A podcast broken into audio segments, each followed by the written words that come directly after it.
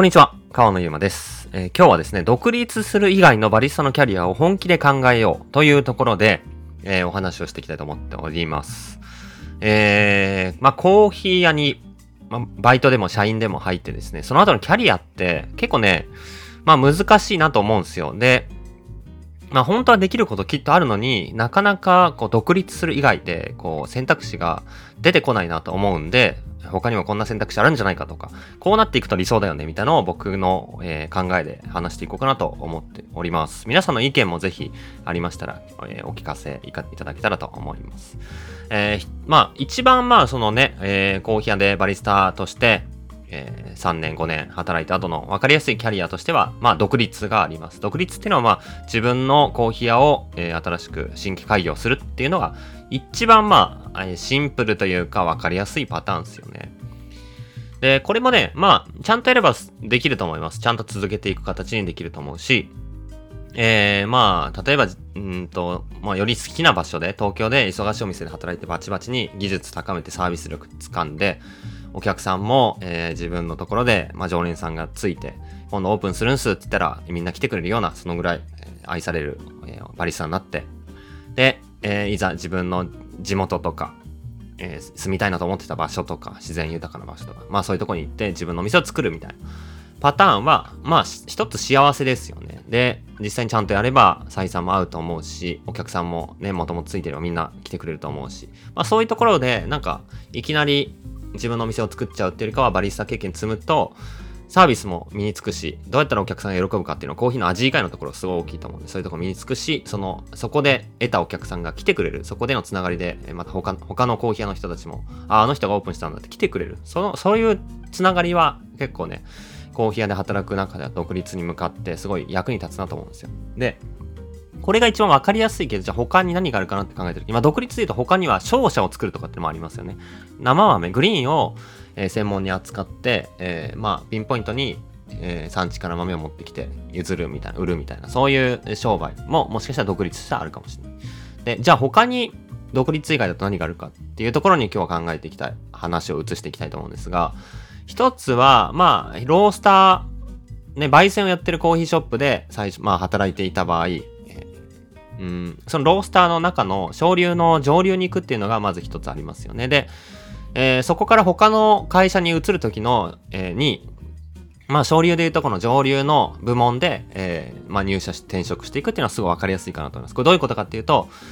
例えば、うん、コーヒー豆を焙煎して売っているわけじゃなく、他のロースターから豆を仕入れて売ってる、まあ、カフェだけをやってるお店で働いた場合、えじゃあロースター、焙煎をやってるお店に転職してみようと。でね、スペシャルティーコーヒーの僕らもそうですけど、焙煎をやっている。で、焙煎をやってるポジションのロースターっていうポジションになっていくと、まあ少なからず生豆を買うっていう仕事も一緒に入ってきます。で、その時に、えーどういう品質のものがいいかっていうのを考えながら仕入れたりとか、なんなら時には産地に行く機会もそういったロースターだとあるかもしれない。産地に行って、えー生産者とやり取りしたりとか、現場を見たりとか、現地のエクスポーターのサンプルをひたすらカッピングして、価格とどういう豆味わいがお客さんに受けるかとか、年間のスケジュールとかを考えながら豆を仕入れていくっていう仕事をやりながら焙煎をしていく。まあそれが、まあこの1コーヒーショップができる一番上流の部分の仕事。で、そういう仕事を経て、じゃあもっとそういったコーヒー豆の輸入を行っている、まあ、えー商社を、商社を受けたりとか、大きい会社の、ま、輸入部門に配属されたりとかっていうプランも、えーまあ僕の友達でいますし、えースペシャルティーコーヒーのロースターで、えーグリーンの買い付けをややっていて、そこから割と大きい会社の輸入部門に移ったっていう友達もいるんで、そういうルート結構いいなと思い思うんですよね。スペシャルティーコーヒーでは品質とかをすごい見ているんで、まあ、大きい会社にはない、こう、感性だったり、視点を持ってると思うんですよ。ね、そのクオリティのコントロールとか、クオリティのチェックの味覚とか、判断基準って、まあ大きい会社でそんな専門的に持ってる人少ないんで、むしろ武器。逆に、大きい会社に行くメリットとしては、そういうダイナミックな仕事ができると思うんで、もっと大きな、大きな規模で大きなお客さんに向けて、えー大きな生産者と関わっていくっていう利点もある。っていうとこで、こういうキャリアプランは一ついいんじゃないかなと思いましたね。じゃあ他に、まあ、あとはコンサル系も結構あると思います。これはまあ結構見ることも多いと思うんですけど、まあ店舗の、えー新規開業のコンサルティングとか、まあ大手さんが出すお店のお手伝いとか、あと大会に出るバリスタの、まあ、お手伝い、コンサルティング、トレーニングとかっていうポジション。まあ、これはね、結構特殊で、うん、バリスタチャンピオンになったりとかするとすごいわかりやすいんですけど、そうじゃない限りなかなかこの人にお願いしようっていうポジションにたどり着くまで結構至難の技かなとも思いました。まあ一応選択肢としてあるのかなと。で、あとは他の飲食に移る。これは僕全然ありだと思ってて、コーヒーの知見を活かして、コーヒーやりながら、あまあ、バリスタをやりながら得たサービス力で、まあ、他のワインとか食事出す、まあ、レストランに行ったりとか、まあ、そういうサービスの力をもっともっと活かしていくような会社に移っていくっていうのも一つ面白いと普通に思いますね。コーヒーって、まあ、コーヒードリンクだけ出しますけど、例えばレストランのコースとかのサービス考えたらもっとお客さんの滞在時間も長いし、えー、まあ、食事と飲み物と、あとは居心地、全部まあ見ていくっていうところはコーヒー以外のまあ力を求められていくんで、まあそういったところである意味まあステップアップとしても捉えられるかなとも思いますね。サービスっていう意味だと面白いと思います。で、まあ最後にというか、まあもっと細かいことを挙げたらまあいっぱいあるかもしれないですけど、僕がまあ一番、そうだな、うん、推したいというか、このルートでみんな行きたいよね。そんなコーヒー屋になりたいよね。えー、って思うやつが、まあ、コーヒー屋で、コーヒーを入れてる仕事だけにとどまらず、まあ、それはね、いくつか、こう、コーヒー屋をはしごしていく、えー、例えばこのコーヒー屋で5年働いたとこっちで5年働いてみたいな感じで、えー、コーヒー屋っていうなジャンルの中で、同じコーヒー屋の中でもキャリアパスがあって、店舗またいで転職しててもいいと思うんですけど、まあその中で最終的にビジネスの力に、まあ、えー、たどり着いていくというか、コーヒー屋でコーヒーを出しながら、もちろんそのね、えー、豆、粉引いてお湯かけていくっていうバリスの仕事をやっていくんですけど、やりながらサービスやっていくんですけど、まあ、なぜそのコーヒー屋が成り立っているのかっていうのを考えて、そのお店、その会社の、まあ、ビジネスに貢献していくっていうことが一番、まあ、なんか、他の転職とか、その後のキャリア考えると役に立つというか、一番、まあ、大事な力だなと思うんですよ。意外となんか、コーヒー屋のキャリアって考えると、いかにコーヒーを美味しく入れられるかっていう、バリスタの技術っていうのがすごい注目されると思うんですけど、なぜそのバリスタの技術が回り回って、自分の給料だったり、会社の成長につながっているかっていうのを、全体の構造を見るってすごい大、めっちゃ大事だと思うんです。これどの仕事でも絶対必要だし、じゃあ目の前の売り上げはなぜ成り立っているのかっていうのを考えていくみたいなのは、まず入っていきたいなと思うんですよ。で、それをもっとやっていくと、例えばまあ、主にはビジネスって言ったら2個、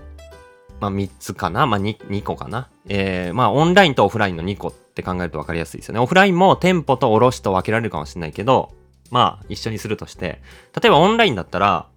EC の売り上げの分解を例えばしてみて、もちろん作りたいのは売り上げじゃないですか。けど EC の売り上げって、まあお客さんが、えー、そのウェブサイトにたどり着いてきた数、まあ、PV 数とか、えー、かける、えー、実際に購入する確率、購入率、まあ、コンバージョンレートって呼んだりしますけど、その、まあ、訪問者数かける、え、購入率で実際の購入個数が出てくると思うんですよね。かける単価で、えー、まあ、売り上げになってくると思うんですよ。で、これの分解した数字のそれぞれを伸ばす施策を、まあ、考えて、で、それを、まあ実際に効果が出たかを見ながら回していくみたいな施策で、まあなんかちゃんとやるとこれって普通にどの会社でもこのマーケティングとか、まあウェブサイトのその例えば購入率を上げるみたいなとこあったらデザイン面かもしれないですよね。ウェブサイトの、えー、カートに入れるボタンがどの位置にあるべきなのかとか、色がどうとか、文字のサイズとか、写真の見せ方とか、えー、商品のこう並べ方、比較検討しやすいようにするのかとか、まあなんかそういうやつって、いわゆる UX っていうやつで、それをまあ EC のコーヒー豆売るっていうだけですけど、ちゃんとこうゴリゴリやっていくと成果も出せると思うんで、なんかそういうとこに噛んでいくと、全然コーヒーじゃない商材でも同じようにそのスキルって活かせるし、コーヒーやりながらそういうスキルって全然こう得られるでので、まあ実践できるし、得られると思うんで、なんかそういうとこまで踏み込んでいくと、こうバリスタだからとかっていう観点じゃなくて、コーヒー屋ってでのビジネス、仕事をいかに徹底してやれるかっていう、そこの経験がどの仕事にも応用いくって僕は思うんですよね。で、例えばリアルの方だったら、リアル店舗の集客、お客さんが、まあ、なぜ来てるのか、SNS だったりとか、ね、店舗のデザインとかっていう、えー、ちょっとこう、なかなか他じゃえー、経験できないようなスキル、まあ経験もね、えー、得られるかもしれないし、まあ、席数とか席の居心地とかっていう、ね、設計とかまでもし新店舗作るときに関わってきたらめちゃくちゃ大きい財産になると思うし、あと単価をどうやって上げていくかとか、まあ逆に下げて多くの方に来てもらうかとか、単価っていうのはまあ、えー、コーヒー1杯500円だけじゃなくて、例えば、プラスお菓子と、えー、豆も買ってもらうみ、みたいな流れにするにはどういうディスプレイにすべきなのか、どういう声のかけ方にすべきなのか、えー、コーヒー買ってもらった時何を渡したら次の来店だったり、豆を買うっていうことまで繋がるのかとか、えー、豆買う時の、えー、ハードルとして家で美味しくならないとか、器具がわからないっていうところに、えー、壁があるんだったら、セミナーやったり、ブログ書いたり、みんなに情報渡したりっていうのをやるとか、なんかそういうこう、理由を分解して、それを、まあ、施策として打っていくっていうのがリアルでも、